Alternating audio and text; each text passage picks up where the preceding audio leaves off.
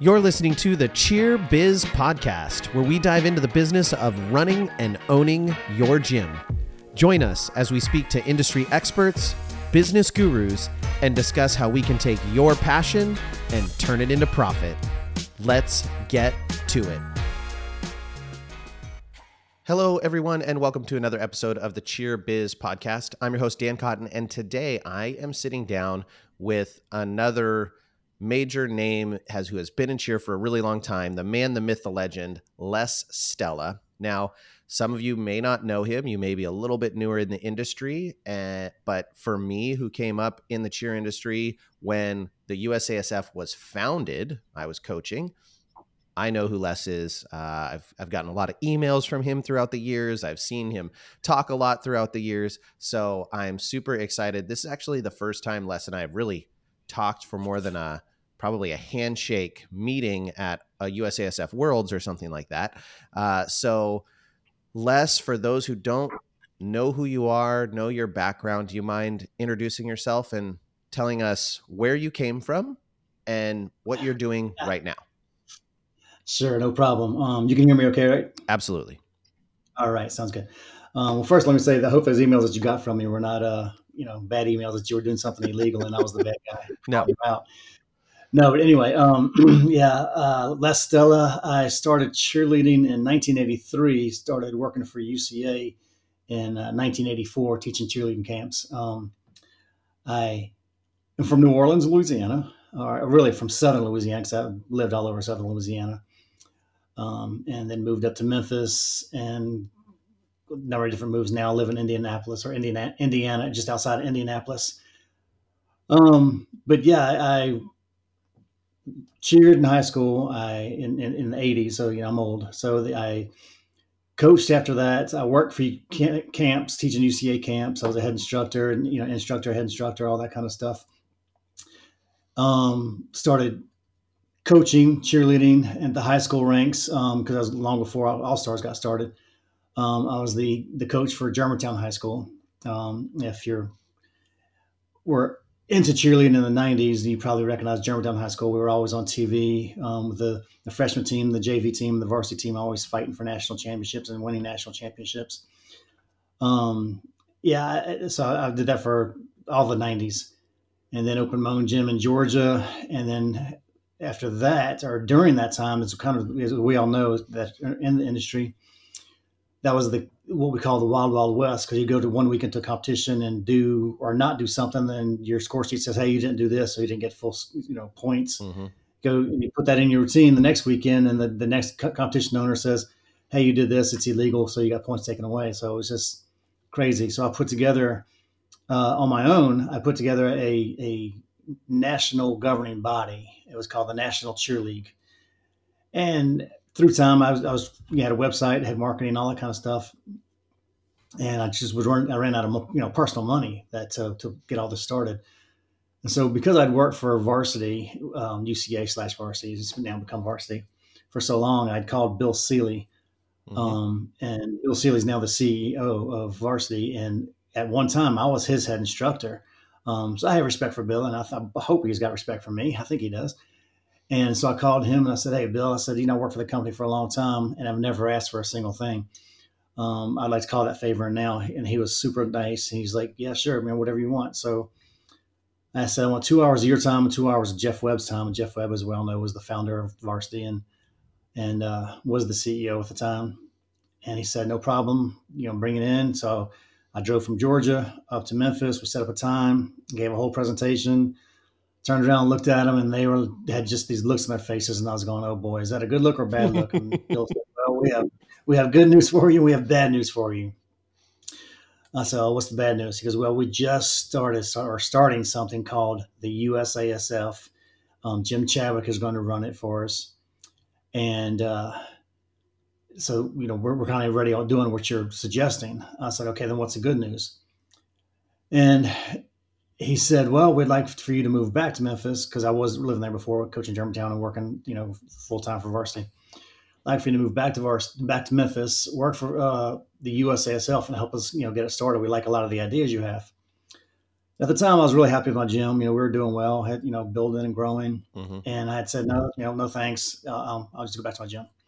So driving back, um, long story short, um, talked to my business partner, and I said, you know what, I am going to take that job in Memphis. So I left the gym. I think the gym stayed open for maybe another year, not even that long. And uh, I moved back to Memphis and helped start the USASF. And kind of the rest, you know, is history. I, I was the rules person. I was vice president of the rules. I was the rules person. Uh, age grid. I brought a lot of different things to the industry, like credentialing, um, level 7 mm-hmm. division two, uh, synchronized running tumbling, uh, non-tumbling division, I'm just trying to think of the different global division.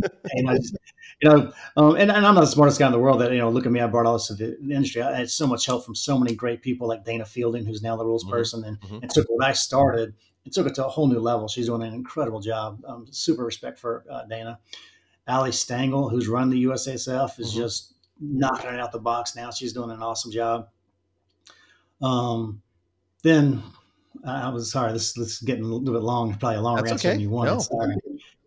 Uh, through time, the back in the day, USASF, Jim Chadwick, for whatever reason, uh, told all the international people, "Hey, we're not going to deal with you guys anymore. We're just doing U.S. U.S. people." And so, a lot of those co- countries that I had gone to and, and, and been involved with helping them start cheerleading in their country they came to me and said, "Hey, Les, what's going on?" I was like, "I have no idea. It's the first time hearing of it." And um, so a group of them got together and went to Jeff Webb and said, "Hey, we want you to start the IASF, mm-hmm. and we want Les Stella to run it." So that's how I left the USASF and started the IASF. Um, ran that for a while. Uh, wasn't really happy with the direction it was going, and decided to to walk from that. So I spent 18 months in a non compete from varsity, mm-hmm. and uh, then I helped start the WASF um, with Heidi and David Owens and and Jeb Harris, and you know, uh, got that going. And um, after a year, I just said this just isn't the right fit for me. I like those guys. Nothing, you know, I wish them nothing but great future. Mm-hmm. Uh, it just wasn't a right fit for me and now I am uh, working for uh, Global Cheer and Dance uh, with Vaughn Sterling, great guy. Um, really like the his, his his outlook on things and wanting to do things right for the kids and stuff like that. And I enjoy working and doing things with Global Cheer and Dance. So uh, yeah, that's kind of. And there's a lot more to tell, but sure, know, details yeah. behind all that. Yeah, well, well, I'll ask some pointed questions probably on like how certain things happened. And my first one though is how on earth did you st- were you a part of starting USASF? How did you help launch all of these different things, rules changes, age grids, all of those different things? And how on earth is your hair not white? I, you know, you know I'm the funny thing is, and you have a full head of hair. It's nice and blonde. I would not guess that you were coaching in '83. Like, and you you did all of that. Like, how how how? I wasn't coaching in '83. That's when I started cheerleading. No, okay. as, as, as okay. a 17, 17 year old kid. Um, yeah, I am. Uh, I'll be 57 this Monday, as a matter of fact, on uh, the Monday after Thanksgiving. But um, you know, the funny thing is, this way off topic here. Going through high school and you know college, I've always had, as you can see, a high forehead. You know, people always thought my hairline was receding. That's just how I was born, and I, I got a high forehead. And so every now and then I run into some old high school or college friends, and like, how in the hell do you still have hair? You thought you could be bald long before us, and they're they're bald and everything. I'm going, guys, I just have a, I always had a high forehead. It's just how it is. Um, I, I, am glad I'm blonde because that means I won't go gray. Sooner or later, I'll just go completely white, but you know, I won't go gray. I just um, my beard. The, the amount of stress that had to be involved with the position that you were in with USASF. Like I was, so I was coaching um, at the time. I was a world's level coach.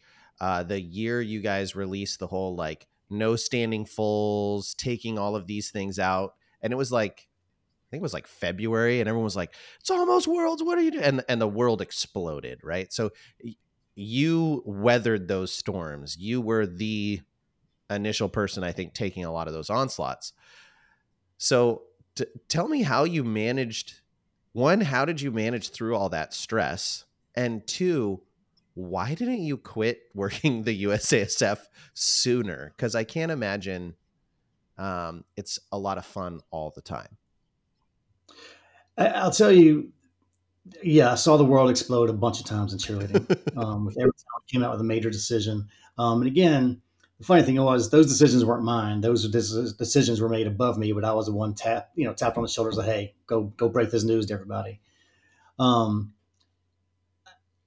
hopefully, I can't speak for everybody, but hopefully, people believe that I was always telling the truth, that I was an honest person with integrity. Um, that's you know, being a, a child of God is my first number one thing, and raising my sons and being a role model for them is my number two thing.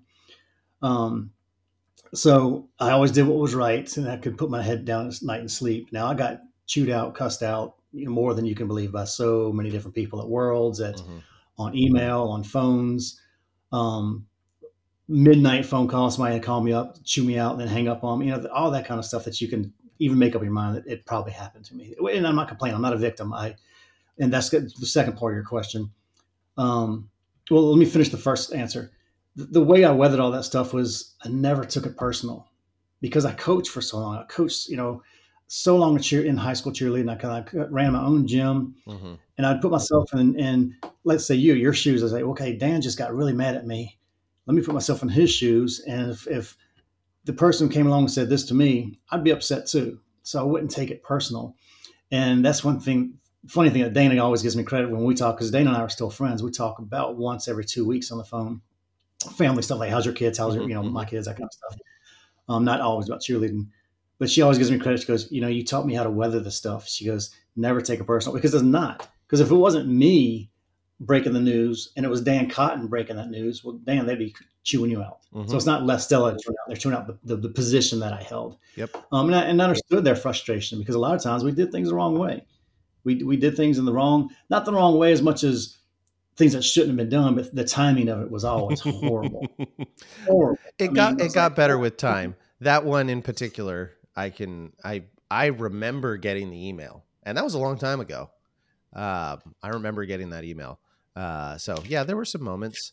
It's it's such an interesting perspective. I I actually love that. Um, I've talked about it before. So you don't know me, but my background is I was I've been a police officer for 15 years full time, and then I actually just recently left doing that to work in uh, just in cheer. I've owned a business the entire time. Um, but I say the same thing. People would always be like, "Man, how can you have people, you know, cussing you out and, you know, saying they're going to do all these horrible things to you and your family?" And I'm like, "Because they don't know. They're not. They're they're not yelling at Dan. They're yelling at Officer Cotton, and that's yeah, they're different yeah. people. They're yelling at the position, the uniform, the badge. So I, that makes sense. I can totally understand how that helped insulate you of like, well, they they're not yelling at Les Stella, person Les Stella, they're yelling at USASF scoring uh, rules coordinator right. Les. Yeah, exactly. You know, I lost my cool one time, and it was with. I mean, I, I wish I could. I guess I could put, do it now. Apologize to Roger Shonder, Casey Jones, and um, I think it was King King. Uh, I think King Harris, King Harrison. I can't mm-hmm, remember his last name. Mm-hmm. I think it's King Harris. Um, I was working on the NCA, you know, Dallas event, and they had a rules infraction. Um, and they just kept coming back and, and, saying, "What about you know this and this and that?" And finally, I, I, blew up at them, and man, I regret that. It's really the only time I ever lost my cool and and and, and yelled at somebody, raised my voice to somebody, and I just regretted after that. And I never did it again. So, tell me, from the rules perspective, did you enjoy seeing gyms find all the gray areas in things that you did not clearly define, and go, man? That was really creative how you got around that rule, but I'm going to make it illegal next year? Or did it annoy you to see all of those ways that people would find routes around the rules? No. Um, the only time I got annoyed is if when people would find a route around the rule that made it dangerous for the athlete. Because mm-hmm. to be honest with you, I, I love cheerleading. I, I want it to be creative and fun and and always having new things come out. Um, living in the gray area, what I did with Germantown cheerleading was funny because you know, yes, we wanted to win our competition, our nationals competition, and be on TV and all that kind of stuff. But our kind of number one goal was every time we went to a competition, whether we got first, second, third, or tenth, we wanted to be the team that everybody talked about when we when they left the competition. You know, oh yeah, sure, this team won, but did you see Germantown High School? That thing they did was incredible. We wanted to be that team that I talked about. So we always, I always try to come up with creative and different ideas and, and cool stuff. So I, I appreciate it um, when when you have these incredible choreographers and coaches out there that come up with that stuff. Um, but at the same time, some of them do it for their more for their own fame than they do. Okay, is this actually dangerous for the athlete? And that's when I go, okay, come on, stop. Think about what you're doing and the chances you're taking with this athlete and the the potential safety risks that you're, you're doing. Mm-hmm. You can be creative as you want to be, but you just got to. That's second to being, you know, keeping the kids safe. Yeah, absolutely. So, I had, I think you answered both of my questions. Um, so, as a rules coordinator at USASF, um, what was the best part of the job? Well, I want to be because people always associate me with the rules person, and yes, I was for I got I don't even know how many years, many many years. Um, the original set of rules was written by Victor from Top Gun, mm-hmm. um, uh, Victor Rosario, and uh, that was the, the original original set of rules. And now we I added, not I myself and the rules group, uh, the rules committee, we added some more uh, categories and stuff like that, and you know the nuances and stuff like that. Um, so yeah, I did write the rules per se, and physically my hand was on the paper writing, but um, all you know all the credit goes to the rules committee and those kind of people that were on there, and um, not not really to me. Uh, so I, you know, again, there, there's there's no crown on my head that was made sure. me any kind of king or anything. I was just a person that was facilitating stuff. Mm-hmm. Um, and I forgot what you asked me. Sorry. What What was in What did you enjoy most about the process of running the rules? Like whether it be or, or coordinating or overseeing. Like was it the collaboration? Sure. That's an easy answer. That's an easy answer. I loved that we were giving coaches parameters. Mm-hmm. Um, they didn't have to go through what I went through when I opened my gym, and you know, one weekend this, and the next weekend was a different set of rules. Um, I love the parameters, and we were actually turning all star cheerleading into an actual legitimate sport. That's what I love the most about the legitimacy that we we gained in going forward. Um, I'm sure you've traveled a lot with what you've done. Mm-hmm. You sit on the plane and someone will say, "Hey, what do you do for a living?" And you're like, "Oh God, here we go. I'm in cheerleading, and here, you know, blah blah blah blah blah." And so you got to explain it to him. Well, through time, I watched that change I mean, you still get about half the people go, "What cheerleading?" Yep. But half the people go, "Oh yeah, my daughter's an all-star cheerleader," or my, my best friend's got a daughter's an all-star cheerleader. They, they work their butts off. Those kids are so athletic. So I saw the change in the industry and the general population respecting what we did, um, and that was all from putting consistent rules and and um, levels. You know, again, levels. I brought level seven to the industry. Mm-hmm. Uh, full credit, Kevin Brubaker is the one who brought levels one through six of the industry through cheer sports. So that's uh, a little history there. Uh, yeah, and the level seven edition was a pretty pretty cool ad. I mean, I think at the time it was level six is technically what we added, but now mm-hmm. level seven.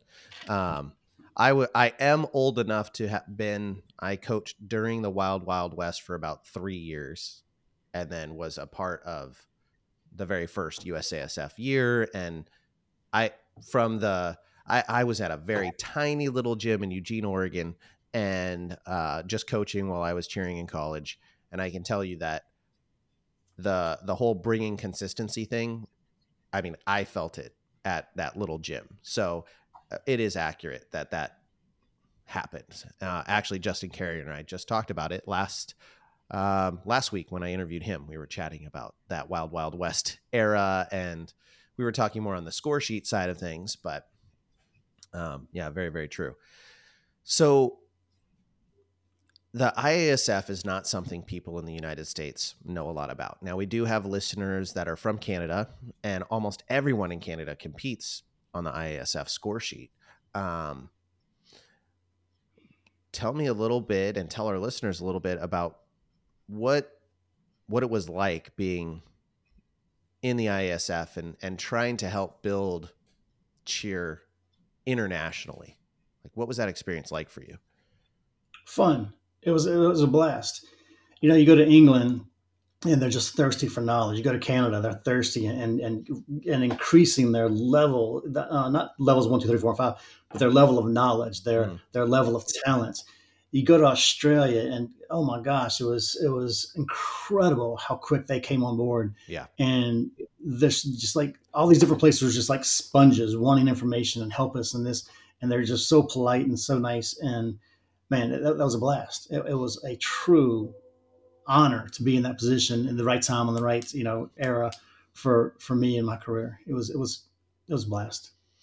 So, uh, curious question. Uh, as someone who is in the ISF helping promote that, and I'm uh, actually good friends with Jabril, um, but mm-hmm. he's so darn busy now. We don't ever get to like sit down and interview him like this.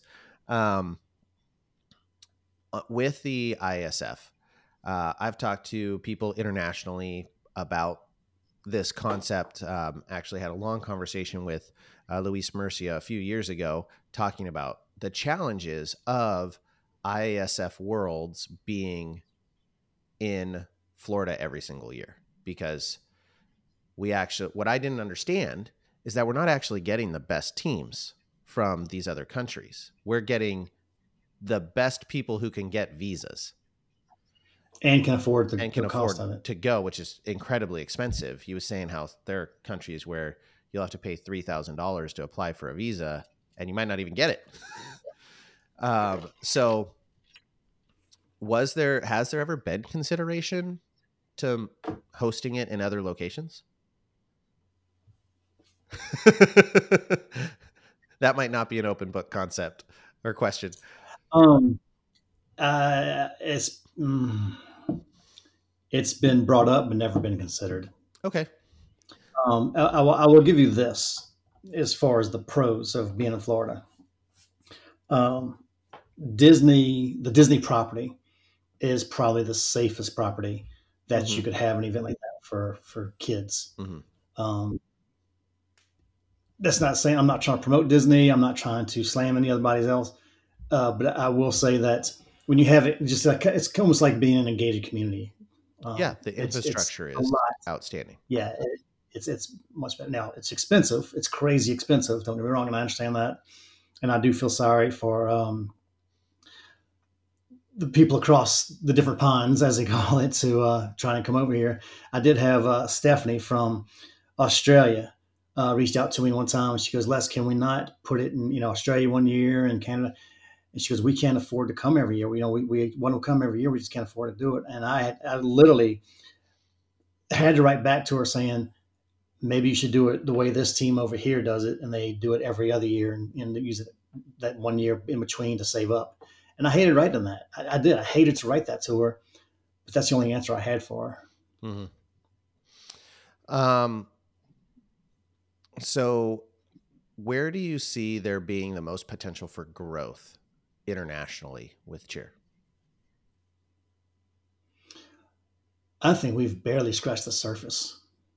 I, I honestly do. That's not just you know hyper, hyperbole. I, I, truly believe that we have barely scratched the surface. Um, I, I don't think the Olympics is what some people are saying it's going to be uh, it's, I, it's I'm not even the, the, biggest fan of cheerleading going to the Olympics. I know a lot of people are going to crucify me for saying that, but uh, it's you have world, you know, the ICU worlds, and it, I don't know. It just it, it doesn't really move the needle for me. Um, maybe some people, you know, I know a lot of people in America would be I want to coach the Olympics at least one year. Uh, okay, I get that. So you can say you're you were an Olympic coach. I, I get that. Mm-hmm. Some of the judges say I want to I want to judge the Olympics at least one year. You know, so I can have them on a resume. That's fantastic to be an Olympic judge. I get those little personal goals. Um, but I think the growth is going to come from the All Star market. I do. It's just more vibrant. It's more fun than the uh, ICU model. Um, it's more creative uh, yeah, I just think it's from the All Star market is gonna that's where the growth is gonna come from, especially the lower levels. Yeah, I I've never been the hugest fan of the Olympic path. Um, I think there are really great things about the Olympics. I think the Olympics are wonderful. Um, but just being recognized as an Olympic sport, I don't think makes us Olymp- uh, a, a, great sport. Um, there are really challenging events in the. There's curling in the Olympics. I mean, are they athletes? I don't know. I don't. I don't do curling, but there are a number of. I would argue. I would argue no, they're not athletes. There are a number of different sports that are in the Olympics that are not what we would consider the same tier. Football's not in the Olympics. Football's a sport. You're right. I, I mean, no, so it's just uh, they took wrestling out of the Olympics for a little while. Wrestling was the original sport. exactly. When I think Olympics, I think of the old Roman games, the the track and field, the swimming, the wrestling, the combat sports. I, I don't think skateboarding, um, breakdancing, cheerleading. I, I, I don't think there's anything wrong with those sports, but I think there should be another separate you know, call it Olympics 2.0, or I don't know, some, I don't call it that, but you know, something other name that those things could go into. Yeah, I was actually a um, fan of the X Games being a thing. You know, your extreme sports. That's like your own, your separate Olympics. Um, so yeah, I can see that not being necessarily the route forward for cheerleading. And yeah, I don't, I don't disagree with you. Um, I think people also well, thought me, it was going to be easier there was that let initial me announcement. Let me explain why I said that. In cheerleading in other countries, not not USA, and I watched this firsthand. This is not hearsay. Every time you go to a new country and they're starting cheerleading, they're starting with the 15, 16, 17, up to 25 year olds. Mm-hmm. So you still have that whole underneath where our biggest market is the, the youth and the smaller kids. You, you haven't even completely tapped into that market yet in other countries. Mm-hmm because they start with the older kids who see it on YouTube and stuff like that and want to do it. And um, I'll never forget in the beginning of Australia, you know, um, what was the out? Uh, yeah, the Outlaws. Um, mm-hmm. uh, David James is a great guy. Uh, he's the owner of uh, Outlaws. It was Rosemary uh, James, and um, then she gave it to David James, her stepson. But I remember talking to some of the athletes on their team one was a lawyer, literally a lawyer. The other was a doctor, and, and they were a couple. And I'm looking, I'm going, holy crap! You know, these these people are really into cheerleading, but they have real full time life, other careers that are mm-hmm. going on. And we were. It was kind of funny because in, in the U.S. at that time, nobody who's a lawyer or doctor were doing cheerleading. They've got kids now who did cheerleading who've become lawyers and doctors and may still do a little bit of coaching and stuff like that but it was kind of everything was in reverse there or in all these other countries. So building from the top down in the other countries is where the growth is going to come from. Very interesting. So now we see, I think Canada is a great example. Granted, Canada is like our neighbor, right? They're just right above the US. So they get a lot of, it's a little bit easier for them. You know, it's not like the UK where they have to fly over here or Australia.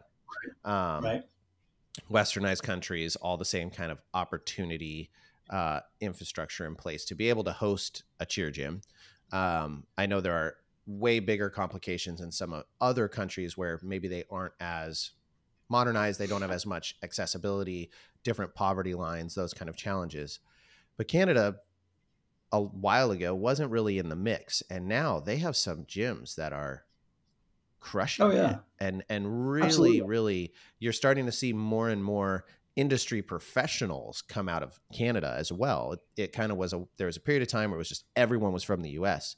And now you're seeing these people who are highly respected experts also out of Canada with the Cheersport Sharks, with Liz from Vancouver All Stars, um, with PCT. We've got some really amazing programs Absolutely. up there. Um, do you know did they build from the top down as well? Or how did do you know any of their their background with how cheer i would think like you said because canada is in such close proximity of america i think i don't think they built strictly from the top down like uh, australia and england and all those other countries did. I think they more of kind of built all at the same time not from the ground up and not from the top down just all all those levels mm-hmm. for the most part came on um, not like a big at once, but you know they built. I, I just don't think the top levels built then the bottom levels, or the bottom levels built then the top levels. I think it was uh, just kind of they all slowly got it together. But but you're right. There's amazing teams in Canada. Um, and I'll, I'll, be honest with you, there's England and Australia. They're doing well also. Yeah. Oh, absolutely. Um, I, I know I wish, how do I say this without, you know, without making people mad? I wish uh, some upper level people can get their heads on straight and work it out with Japan. Cause you want to talk about mm-hmm. precise, mm-hmm. incredible talent. Japan's loaded. Mm-hmm. Japan is loaded. Yeah, actually, their their synchronicity is beyond compare. Yeah, they're they're very very talented over there. They've got a lot of good things. Good things going. I actually had some of my my camp staff. I run a camp company that were just over in Japan this summer, uh, traveling and and teaching and working with. It wasn't through my company, but they had the opportunity to go. I was very jealous. I love Japan, one of my favorite countries. Yeah, I've been there twice, um, both for cheerleading, and enjoyed both times immensely. Um, so now you are you're working for a competition company, um, which Global Cheer and Dance, uh, and Global. I don't. I don't. I've never competed global uh, cheer and dance, so I don't know a ton about their events. But I know from kind of what I've heard, their focus is on delivering a great product for the athletes, and that a lot of their clients are mid to small gym primarily, or do you have some large gyms that are also like where is the focus there? I think the word primarily is a good way to put it. Primarily, it's it's mid to small gyms. Um, Vaughn started this uh, event producing company uh, two years ago. This is the third year, um, and it, I've, it kind of brought me in to say, hey, where am I? Where am I missing? Where, where can where can you help me? Um, and you know, I've, I've made some changes here and there. We're we're going to have some different changes going on as as as we grow, um, and really be on fire next year. Uh, but as far as like any major gyms, then no, not that I can think of. There's not not not yet. I said, but you know, I, I would say a time's coming.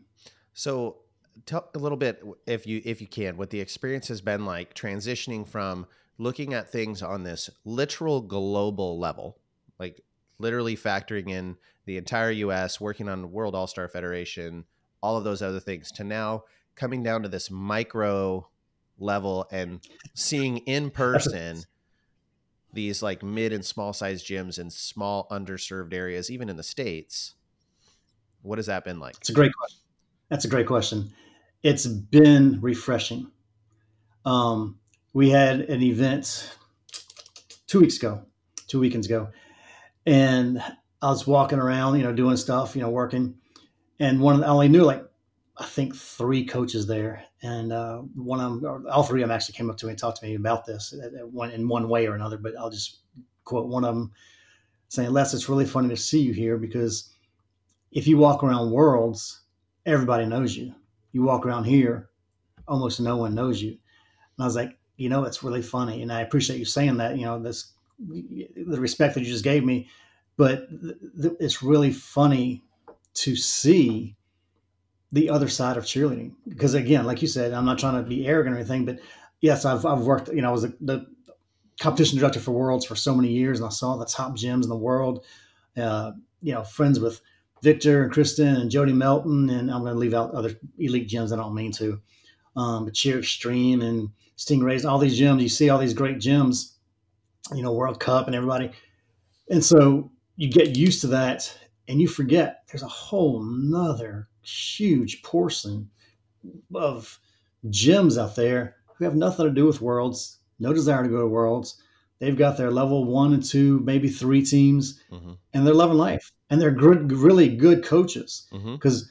yes, you, you, look at uh, give me a give me a, a, a, a, so I don't I don't cost money out and hurt somebody else's feelings. Give me an elite coach that you can think of. Um, well, gosh, I know the same ones. Um,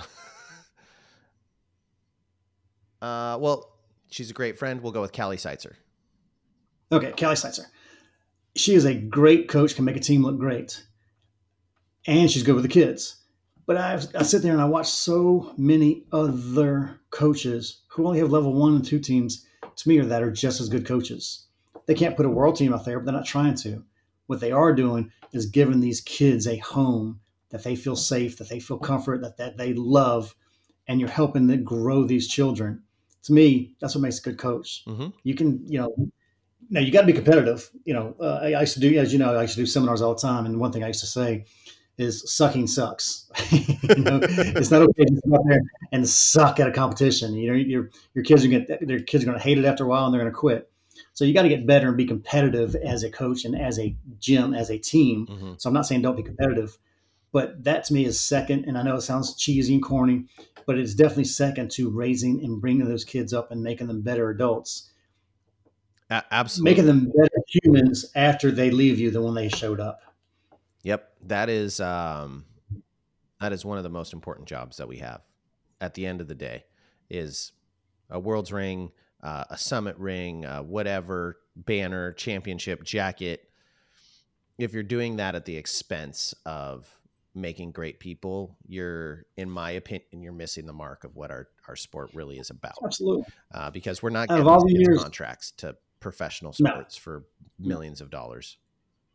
Out of all the years that I coached, both at, in high school levels and my all star gym, and all the, you know, now that I've been out of all that stuff, the actual coaching side of it for so many years, and, you know, Facebook can be a great thing, can be a bad thing, be a great thing. So many of those kids have grown up now and have sent me sentimental messages mm-hmm. saying, I remember this time that we did this. I remember this. Thank you for helping me be a better person. Thank you for this. Thank you. Not one, not a single one has ever said, Hey, do you remember the time we won that championship? And we won plenty of championships. So I'm not saying we weren't competitive, but none of them, that's not what they remember. They remember that time of practice that this happened. This, you know, the different, and people say, it's not the destiny, it's the journey. That's so true. I mean, I know again, it sounds so cliche and all boring to say that stuff, but it really is true. That's what the kids are going to remember when they leave. And are they a better person once they leave you than when they showed up? Um, I'll, I'll, give you a quick story. I can I can see this little girl. I'll never say her name because it'd be an insult to her, but she was talentless. She had zero talent. She was not qualified to be on any cheerleading team, mm-hmm. but she was on one of our little bitty level one teams at our gym, and she was the happiest you, you just love to be around this kid. Could she do a, a back walkover? No. Could she do a back handspring? No. She she never would be able to do those kind of things. But she was the happiest, most happy-go-lucky. Always had a smile. Always loved everybody. Um, you could tell at school she was picked on and nobody really liked her. The, our gym was her home. Our gym was where she felt this is where I belong. Mm-hmm. And that, that to me meant the world. Yeah, absolutely. Um, that is i mean that's that's the biggest thing that we can accomplish uh, in cheer and uh, i love that story because you hear so often you know how do i how do i get better kids how do i find more athletes that have these skills um, as much as there are those gyms that you meet that don't want to have a world's team you still talk to those teams that are like we, we want to have a world's team next year and it's like well you have a level three and nothing else. I'm not sure that's the right progression. And have you thought through what that means? Um, you know, being out in Oregon, um, we've been the only worlds team to like continue to exist since 2000. We've been to worlds every year since West Coast Extreme started taking worlds teams. And I used to joke when these gyms would like go to start a worlds team, they'd be like, announce that, you know, we're offering worlds team next year. I'd be like, one, I'm not intimidated, like, welcome to the club. And two, I'm going to send you a couple real big bottles of vodka because you have no idea what you're buckling up for. Um, I mean, it's a whole, it just opens a whole nother can of worms and it can be a great experience, but like the stress of getting world's bids is real. like, yeah. especially when you're new, it's, it's a stressful experience and world's kids come with complications. Everyone thinks, oh, I'm going to start a world's team and we're going to make so much more money. Well, world's kids don't like to pay. Uh, nope. Like historically, you know, they, oh, I got a double, which means now I don't pay. Um, you know, those kind of attitudes have been rampant in the cheer world. So, um, I think it's great when you meet those gyms that are like, no, we're really happy doing what we do. And we, this is our identity. Our identity is we're great at level one through three, or we're great at building that family and that community. So I hear you on that one. Um, if you were to give advice to small gyms, uh, small mid-sized gyms, having kind of seen the different different sides of cheerleading, having been a gym owner yourself, who are wanting to wanting to grow their program. Do you have any like any bits of advice, any nuggets of knowledge that might help them you know, get more members, grow their program, become more more successful? Yeah, uh, again, it depends on if you're talking about strictly marketing or how to run your gym. Um, marketing, I'll tell you what we did, and it helped us grow when I opened my gym. because um, we were we were in an area with another gym, but they were kind of far away and they had a bad reputation. So every time a kid registered, um, we added five dollars on and gave them a free T-shirt, and it, it, wasn't a beautiful T-shirt, but it was our gym name, and I think it was our maybe our website or something like that, or mm-hmm. our, our, phone number on. I think it was our phone. I don't, I don't remember something like that um, and those kids wore them to school. And we started getting, I saw my, my friend Susie had this shirt on and I wanted, you know, I wanted to call and find out what this is about. You know, my daughter said she's got a friend who does all this. And, you know, so that's just helped, that helped us. And it was easy. It wasn't, you know, we didn't have to go spend money in commercials and or anything like that. But it was an easy marketing to just give away free t-shirts with our, again, it wasn't like the t-shirt everybody wanted to have, but it was right. a t-shirt um, as far as uh, you know, another thing, marketing. I got to remember we used to do this. Uh, it was not that really, people don't really go to malls that much anymore, but hmm. we used to do a local mall exhibition. And the thing about that is that's when we just threw the rules out the window. We put the big kids, the little kids, holding them up, and any little kid walking around with their mom mm-hmm. who saw a little girl over there being held up by bigger kids. I wanted to be in that gym right there. So yeah, that that works really well. Um, so, as far as the gym aspect of it, you've got to understand yes, you're there for competition, but your job is to make kids fall in love with the sport. Because if they go home miserable, they're not bringing their friends, they're not talking good about you. Mm-hmm. If they love the sport, if they love what you're doing, if they have a good time, they're going to talk about it. And you're not going to grow. You may pick up some 15, 16, 17 year olds, but not very many. Mm-hmm your market that's going to build your gym for the future is coming from those lower levels little kids. And so it's it's really about having that again i hate to sound cheesy and cliche but it's about having a positive atmosphere. It's about um, just making the kids love what they do love cheerleading enjoy it. Yep and and at the gym right? I've I've talked about this before, but on average, depending on how many competitions you go to, your kids are going to actually be at competition and engaged in the warm up or the competition process for like 10, maybe 13 hours in a season. Mm-hmm. So, a fraction of a percent of the time that goes into a given season is spent in competition. Yet, the bulk of our focus is on that and and making that event a big deal. And if you make it all about that 13 hours of time in your season, you're reckoning for disappointment. You need to make it about the gym and coming yeah. to practice being fun, coming to practice having a purpose. Like, yes, the ultimate goal is competition, but if coming to the gym is not something people want to do, then people aren't going to continue to stay. They're not going to return. They're not going to refer people. So I love I love what you were saying because that's it sounds very similar to that concept. Like invest in the kids and make them fall in love with the sport. Yeah, it's it's as you as you said when we first started this. You've seen me talk give talks before, um, and that's one one of the main things I used to talk about was watch your tongue. So many coaches try to show off in front of their friend, their other coaches, and show what a you know what a excuse my language, what a badass they can be, and they can talk to these kids and they can whatever blah blah blah but you're not making it you're not making that kid love the gym. The, the funny thing is as a coach we kind of have the best job in the world but also the worst job in the world. The best job because we get to nurture and raise kids. Um, the, the worst job in the world because our job is to pick out the negative things. Right. You're, you're watching them do stuff and pick out what they're doing wrong and fixing them. Now it depends on how you do that because you can have you know four or five stunt groups go up and you can go down the line and say, okay, you do fix this, you fix that, you did this, you did this, you did this and you just did that kind of a drive-by coaching and not realizing on that third stunt, you didn't say anything different you said the other stunt, but that one kid went home and said, Mom, I think I'm going to quit because the coach hates me. And you're, you don't even realize you said anything wrong. Um, I'm not saying you got to sugarcoat and baby foot every little kid out there. I'm not saying sure. that at all. But just be careful with what you, with your, your, your tone can be a, a dagger in the heart or, or it can and it can make kids love the sport, which I keep going back to, just making kids love the sport and enjoying stuff.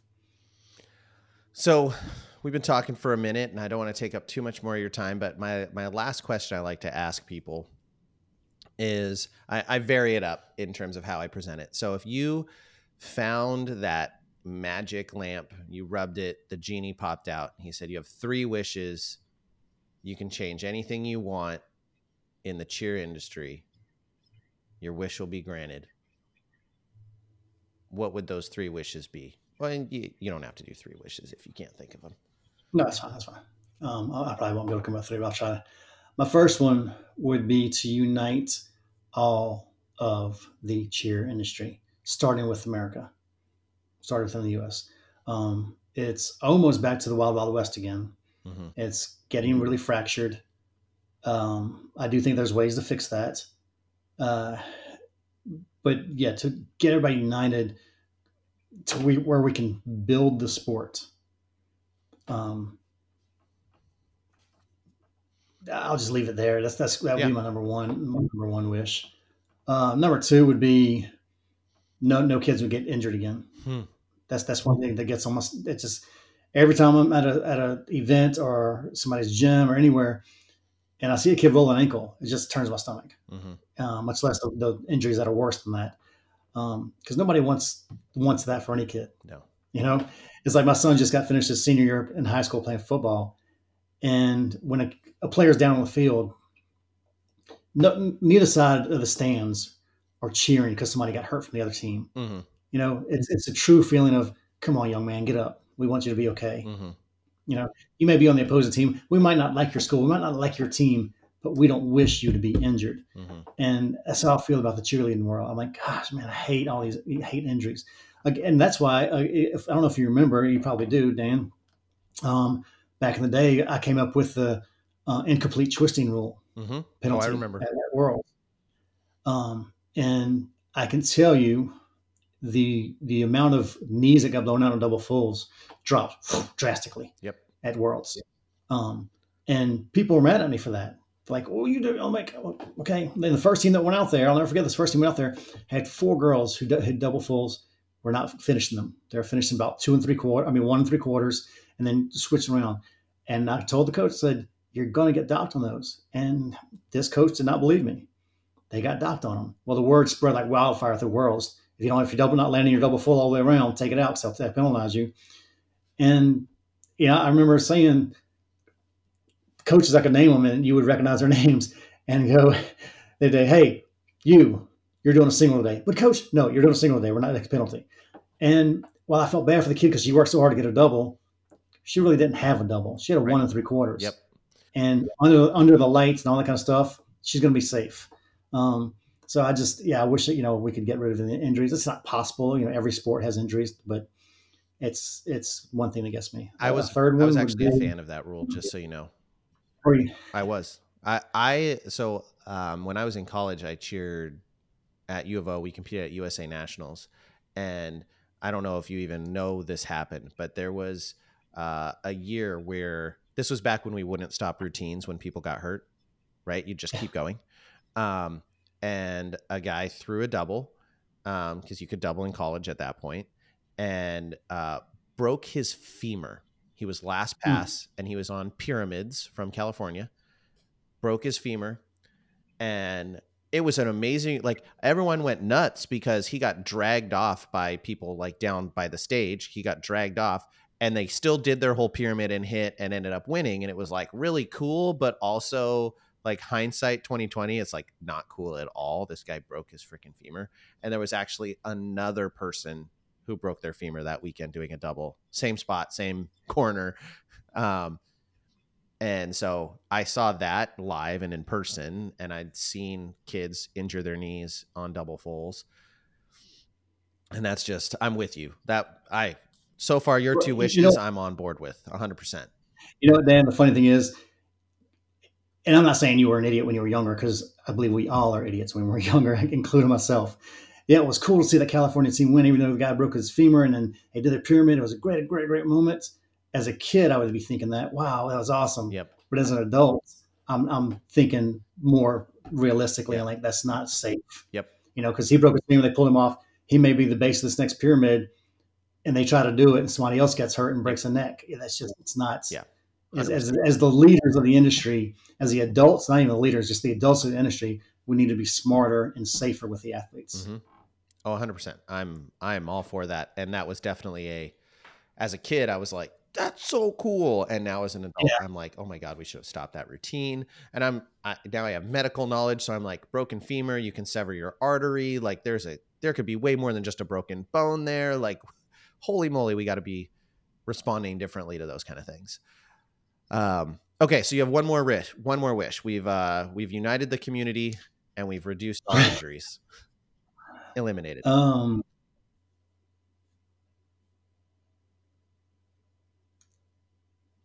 it, I, I wish we could find we could start growing the sport again because I do. I think it's like I said before. Our alluded to before. I think I actually said this. I think All Star gyms and, and All Star cheerleading is the best sport around. Mhm. Like I said before, my oldest son just got finished playing his senior year in, in high school football. Um, he was a starter. He was a, the the one of the leaders of the team, one of the captains of the team, and uh, a linebacker, you know, all that kind of stuff, all, all the accolades you can give him. I'm, I'm so proud of him. But that's just because he happened to be a bigger kid, stronger kid, faster kid, smarter kid. Um, football doesn't have that open arms to everybody. Mm-mm. You know, you're a smaller, weaker, slower kid. You're getting hurt. You're not playing football. Um, you've got to fit a certain mold. Um, matter of fact, you know, I'm five seven. My son is six foot. He's not going anywhere past high school. he's not even going to try. He don't want to play in college. Um, so, all star cheerleading to me is the best f- sport out there Hundred percent. There, because it doesn't matter your sex, your gender, your your your race, your body type, uh, whatever else, what other category you want to throw out there. It doesn't matter that stuff. There's a place for every kid to be in all star cheerleading. It's like I told about before, and I had my gym. We had that little girl head who literally was talentless, Mhm. but loved being in the gym. I mean, she hated it on the days we, we were closed because she wanted to be in the gym. She just wanted to be there all the time because she loved it. And that's where she felt like she was at home. And so that's why I think every kid has a spot in, in the uh, cheerleading world. I do wish uh, a, fourth wish where we could we could get more males in the sport. Mhm. I think that's a dying breed. It is, and you see it directly with the the death of large co-ed. Yep. Um, which I have my own opinions on some of the challenges there, but more males. All right, I'm listening. I'm listening. Uh, well, when they when they all go to four gyms, uh, it it becomes a, a challenge. But uh, that would be fixed by getting more in. Um, but I agree. I mean, growing the sport is something that we in Next Gen are really trying to help gyms do, um, and find those lower barrier ways to get started in the sport. Because pitching to someone who's never done All Star cheerleading, hey, I want you to join an elite team, and it's going to cost you five thousand dollars plus travel. Um, that's a harder sell. You you just you you limit your market a little bit more. Um, and even people who could afford that are going to be a little less likely to want to partake because unless they just have a lot of discretionary income, and they don't know that their Mhm. kid's going to like this, um, which is why you need those those funnels. You need your your novice and your prep and your half year, and like all those other ways for people to get started and start to fall in love with the sport, so they're more excited about doing those elite opportunities. Um, but yeah, growing the sport is huge, and and more males was actually going to go to one of the things I was saying when you were talking about how different our sport is. We're the only sport that is a team sport that doesn't really have a bench, that has a, the Right. concept of everyone participates. If you're on the team, you're out there contributing in some way, shape, or form. You may be a front spot, and you may you may jump front and do one tumbling pass and base a prep in the pyramid. But if you don't have that kid who's basing that prep in the pyramid, you can't do it. So everyone is contributing in some fashion. It's the only sport that truly is co-ed by design. Yep. Like you can Yep. you can have like a rec co-ed soccer team or rec co-ed basketball, but like there we are the only one that truly is designed to do that, which makes us really unique. Um and man, I would love to see it because the co-ed divisions are so amazing. I was just at the TG takeoff this last weekend, um, and got to be in the gym and watch Double O, and I got to watch TGLC and some of those things. And what they what Victor and Kristen do there is so amazing. Um, oh, absolutely. But absolutely seeing those co-ed, I mean, the all girl teams are amazing too. But just there's a difference between co-ed and all girl, and they're amazing differences. But man, it's cool. And it's I used to have a large co-ed way back in the day. We were able to field one for like four years, and I would kill to be able to go back to a large co-ed worlds team. So what happened to it? Uh, we just really, uh, honestly, a bunch of the gyms in our area closed, and so the amount of gyms that were actually fielding males getting started in cheerleading decreased, uh, and a lot of our boys who were on the team for years graduated, moved, moved on, and we just gradually slow. COVID was the death nail for us. So COVID gotcha, hit. That was our last year of large co-ed. We weren't really able to recruit and went to open for a couple years to kind of keep things going. And now we're back into small co-ed. So we're gradually adding back in, but it's just hard. We don't have a huge funnel of boys in our program, even when we try. Uh, and I'm a I'm a big proponent of I refuse to pay for boys to cheer. I won't tell a girl that they have to pay for cheerleading, but because someone is a male, they get free tuition. Um, I just think it's unethical. So I won't do that so that does limit my ability to get boys in mm-hmm. cheerleading because I've I mean all my data shows that parents are less likely to support their boy wanting to cheer than they are their girl. Um, I can relate to that. That's how it was when I was when I was you know this is back in the '80s, but you know my dad was like, "You're doing what?" and then when I started working in cheerleading, oh he was he was not happy. He was not supportive of me actually you know, trying to build a career in cheerleading. And I kind of understand him and agree with him. You know, a matter of fact, when I was coaching in high school, you know, anytime a seniors, you know, we had tons of seniors come through the program, they'd come up to, hey, coach, should I cheer in college? And my answer was always the same. Your freshman year, your sophomore year, absolutely. It's fun. You get to meet a lot of people. You're an ambassador of the school. You can, you know, network a lot of people and have a great time cheering.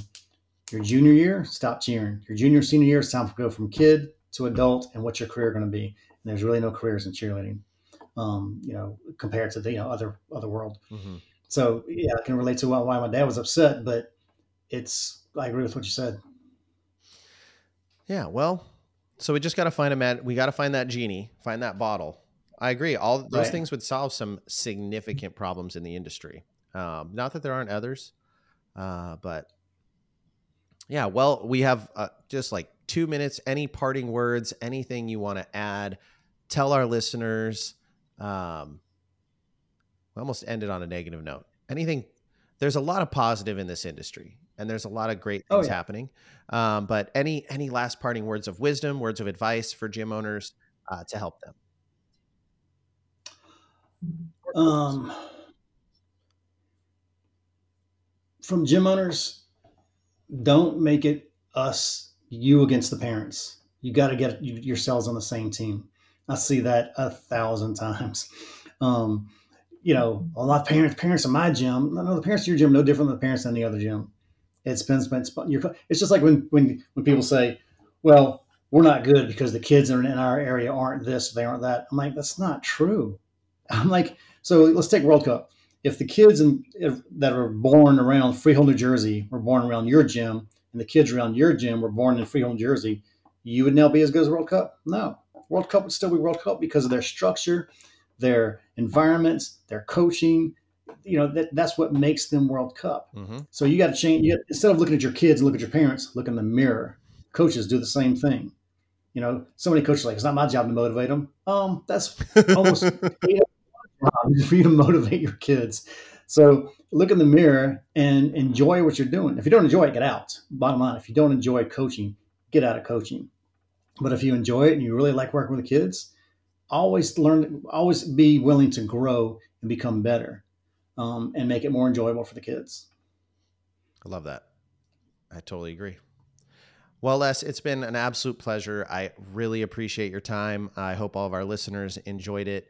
Um, you have a wealth of knowledge uh, wealth of experience in the industry, and and from someone who came up, I know that you're out of a lot of those positions, but I want to thank you for all your hard work uh, because your legacy carries on. Um, everyone who helped create those things and and those initiatives, um, and I I always appreciated how you were willing to hear feedback and listen and learn and try and make things better.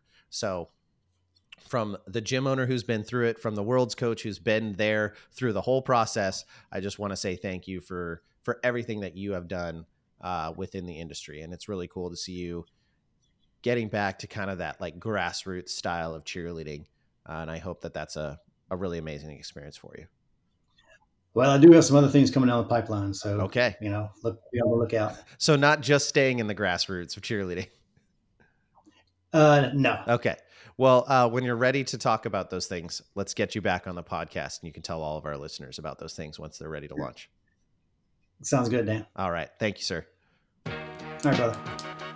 Thank you for joining us for this episode of the Cheer Biz podcast. If you would like to be featured on our podcast, click the link in our description to apply.